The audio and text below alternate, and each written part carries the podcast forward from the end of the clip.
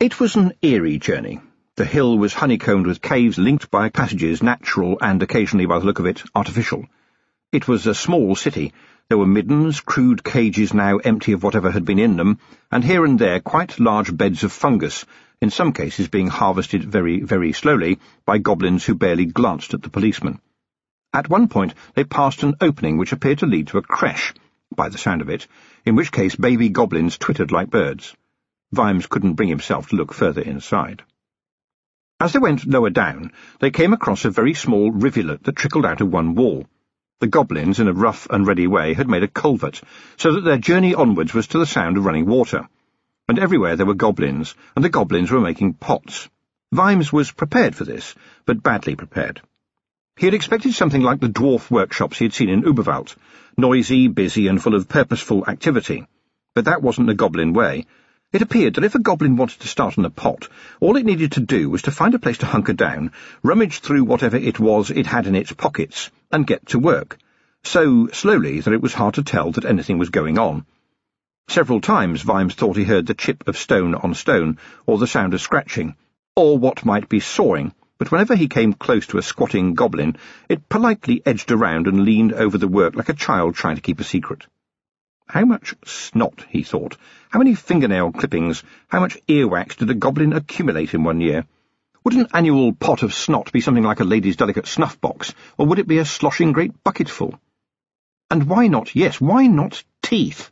Even humans were careful when it came to the escaped teeth, and, come to that, there were people, especially wizards, who made a point of ensuring that their toenails were put beyond use. He smiled to himself. Maybe the goblins weren't all that stupid only more stupid than humans were, which, when you came to think of it, took some effort. And then, as they crept past a cross-legged goblin, it sat back on its haunches and held up light. Vimes had seen plenty of jewels. Generations of rings, brooches, necklaces and tiaras had funneled down the centuries and into Lady Sybil's lap, although these days most of them were kept in a vault. That always amused him. Sparkled though Sybil's jewels might, he would have sworn that none of them could have filled the air with light as much as the little pot did when its creator held it up for a critical appraisal. The goblin turned it this way and that, inspecting it like a man thinking of buying a horse from somebody called Honest Harry. White and yellow beams of light shimmered as it moved, filling the drab cave with what Vimes could only think of as echoes of light. Feeney was staring as a child might stare at his first party. The goblin, however, appeared to sneer at its creation, and tossed it dismissively over its shoulder, where it smashed on the wall. "'Why did you do that?' Vimes shouted, so loudly that the goblin he was addressing cowered and looked as if it expected to be struck. It managed to say, "'Bad pot, bad work, for to be ashamed. Make much better one time more. We'll start now.' It took another terrified look at Vimes and hurried into the darkness of the cave. He smashed it. He actually smashed it. Feeney stared at Vimes. He took one look at it and smashed it, and it was wonderful. That was criminal. You can't just destroy something as wonderful as that, can you? Vimes put a hand on Feeney's shoulder. I think you can, if you've just made it and think you could have done it better. After all, even the best craftsmen sometimes make mistakes, yes? You think that was a mistake? Feeney rushed over to where the debris of the late pot had hit the floor and picked up a handful of glittering remains. "'Sir, he did throw these away, sir.' Vimes opened his mouth to reply, but there was a faint noise from Feeney's hand. Dust was falling between his fingers like the sands of time. Feeney grinned nervously at Vimes and said, "'Maybe it was a bit shoddy after all, sir.' Vimes squatted down and ran his fingers through the pile of dust. And it was just dust, stone dust, no more colour or sparkle to it than you would find in a pebble by the road. There was no trace of the scintillating rainbow that they had just seen. But on the other side of this cave, another goblin was trying to look inconspicuous as it worked on what was probably another pot. Vimes stepped over to it with care, because it was holding its pot as if prepared to use it to defend itself. Casually, to show that he meant no harm, Vimes put his arms behind his back and said, in tones learned from his wife, My word, that looks like a very good pot. Tell me, how do you make a pot, sir? Can you tell me? The potter looked down at the thing in its hands, or the thing in its claws, if he wanted to be nasty, and perhaps slightly more accurate, and said, I make the pot. It raised the work in progress. Vimes wasn't that good at stone, which wasn't part of masonry, but this one was slightly yellow and shiny. He said, Yes, I can see that, but how do you actually make the pot? Once again the potter sought enlightenment from the universe, looking up and down and everywhere that Vimes wasn't. At last, inspiration dawned. I make pot. Vimes nodded gravely. Thank you for sharing the secrets of your success, he said, and turned to Feeney. Come on, let's keep going. It seemed that a goblin cave, or lair, or burrow, depending on what effect you wanted to give, was not quite the hell-hole that you might have thought. Instead, it was just, well, a hole, stuffy with the smoke of the innumerable small fires goblins appeared to need, along with the associated small pile of rotted kindling, and not forgetting the personal midden.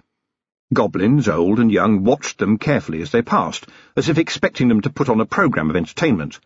There were certainly juvenile goblins, Vimes had to admit that alone among the talking species, goblin babies were plug ugly, merely small versions of their parents, who themselves were no oil paintings, not even a watercolour. Vimes told himself that they could not help it, that some incompetent god had found a lot of bits left over and decided that the world needed a creature that looked like a cross between a wolf and an ape, and gave them what was surely one of the most unhelpful pieces of religious dogma, even by the standards of celestial idiocy. They looked like the bad guys, and without the intervention of the summoning dark, they sounded like them too.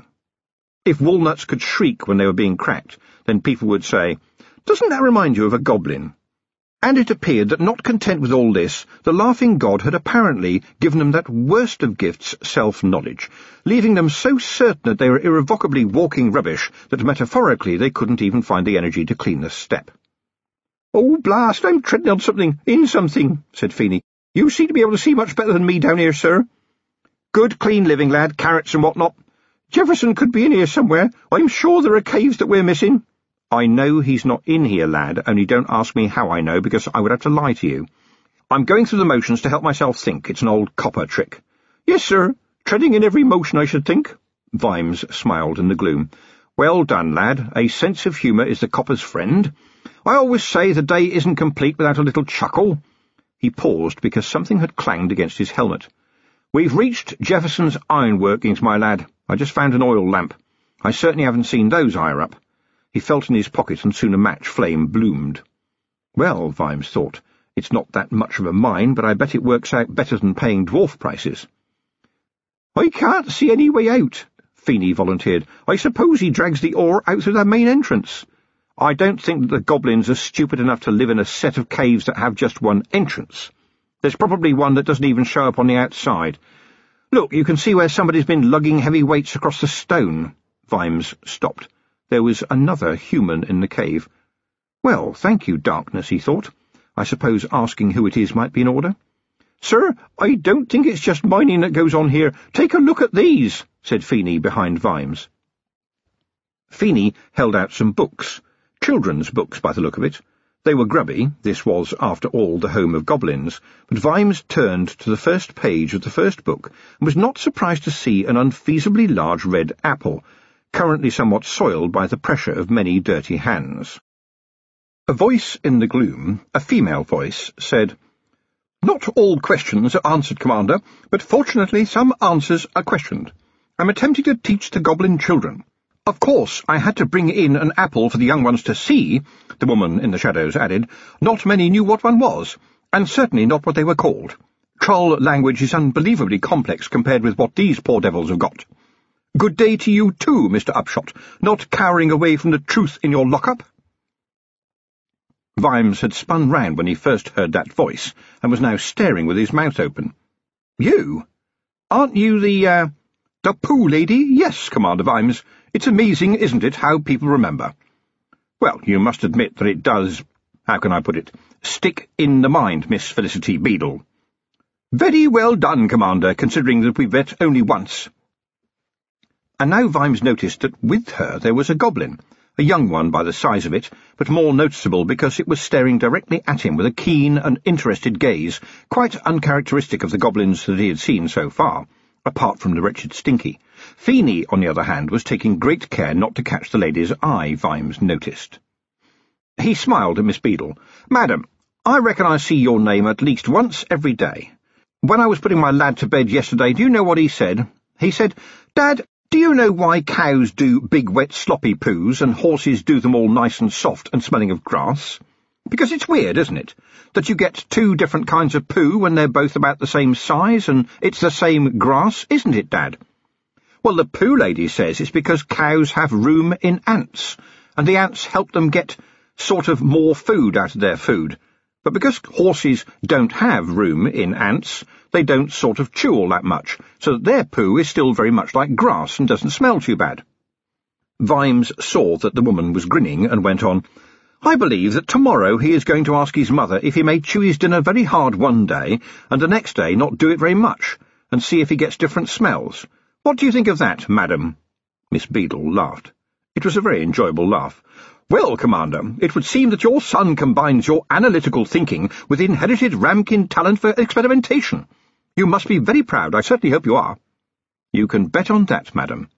The child standing in Miss Beadle's shadow was smiling too, the first smile he'd seen on a goblin. But before he could say anything, Miss Beadle directed a disapproving look at Feeney and went on, I only wish I could find you in better company, Commander. I wonder if you know where my friend Jethro is, officer. Even in the lamplight, Feeney looked furious. But if you read people, and Vimes was a ferocious reader, it was clear that the fury was spiced with shame and dread. Then Vimes looked down at the little bench, where there were a few tools and some more brightly covered books. It was the streets that had taught Vimes that there were times when you would find it best to let a nervous person get really nervous, and so he picked up a book as if the previous dreadful exchange had not taken place and said, Oh, here's Where's My Cow? Young Sam loves it. Are you teaching it to the goblins, miss? With her eyes still on the agitated Feeney, Miss Beadle said, Yes, for what it's worth. It's hard work. Incidentally, technically, I'm Mrs. Beadle. My husband was killed in the Klatchian War. I went back to Miss because, well, it's more authory, and besides, it wasn't as though I'd had much time to get accustomed to Mrs. I'm sorry about that, madam. Had I known, I'd have been a lot less flippant, said Vimes. Miss Beadle gave him a wan smile. Don't worry, flippant sometimes does the trick. Beside the teacher, the little goblin said, Flippant? The ant is turned over. Tears of the Mushroom is my star pupil. You're wonderful, aren't you, Tears of the Mushroom? Wonderful is good, said the goblin girl, as though tasting every word. Gentle is good. The mushroom is good. Tears are soft. I am Tears of the Mushroom. This much is now said. It was a strange little speech. The girl spoke as if she were pulling words out of a rack and then tidily putting them back in their places as soon as they had been said. It sounded very solemn, and it came from an odd, flat, pale face. In a way, Tears of the Mushroom looked handsome, if not exactly pretty, in what looked like a wrap-around apron, and Vimes wondered how old she was. Thirteen, fourteen, maybe? And he wondered if they would all look as smart as this if they got their hands on some decent clothing and did something about their god-awful hair. The girl's hair was long and braided and pure white. Amazingly, in this place, she looked like a piece of fragile porcelain. Not knowing what to say, he said it anyway. Pleased to meet you, Tears of the Mushroom. Vimes held out his hand. The goblin girl looked at it, then looked at him, and then turned to Miss Beadle, who said, They don't shake hands, Commander. For people who seem so simple, they're astoundingly complicated. She went on, It would seem that Providence has brought you here in time to solve the murder of Pleasant Contrast, who was an excellent pupil. I came up here as soon as I heard, but the goblins are used to undeserved and casual death. I'll walk with you to the entrance, and then I've got a class to teach. Vimes tugged at Feeney to make him keep up as they followed Miss Beadle and her charge towards the surface, and blessed fresh air. He wondered what had become of the corpse. What did they do with their dead? Bury them? Eat them? Throw them on the midden? Or was he just not thinking right, a thought which itself had been knocking at his brain for some time? Without thinking, he said, What else do you teach them, Miss Beadle, to be better citizens? The slap caught him on the chin, probably because even in her anger Miss Beadle realised that he still had his steel helmet on. It was a corker, nonetheless, and out of the corner of his stinging gaze he saw Feeney take a step back. At least the boy had some sense. You are the God's own fool, Commander Vimes. No, I am not teaching them to be fake humans. I'm teaching them how to be goblins, clever goblins. Do you know they have only five names for colours? Even trolls have around sixty, and a lot more than that if they find a paint salesman. Does this mean goblins are stupid? No, They have a vast number of names that even poets haven't come up with, for things like the way colours shift and change, the melting of one hue into another. They have single words for the most complicated of feelings. I know about two hundred of them, I think, and I'm sure there are a lot more. What you may think are grunts and growls and snarls are, in fact, carrying vast amounts of information. They're like an iceberg, Commander. Most of them is where you can't see or understand. And I'm teaching Tears of the Mushroom and some of her friends so that they may be able to speak to people like you who think goblins are dumb. And do you know what, Commander? There isn't much time. They're being slaughtered. It's not called that, of course, but slaughter is how it ends, because they're just dumb nuisances, you see? Why don't you ask Mr. Upshot what happened to the rest of the goblins three years ago, Commander Vimes?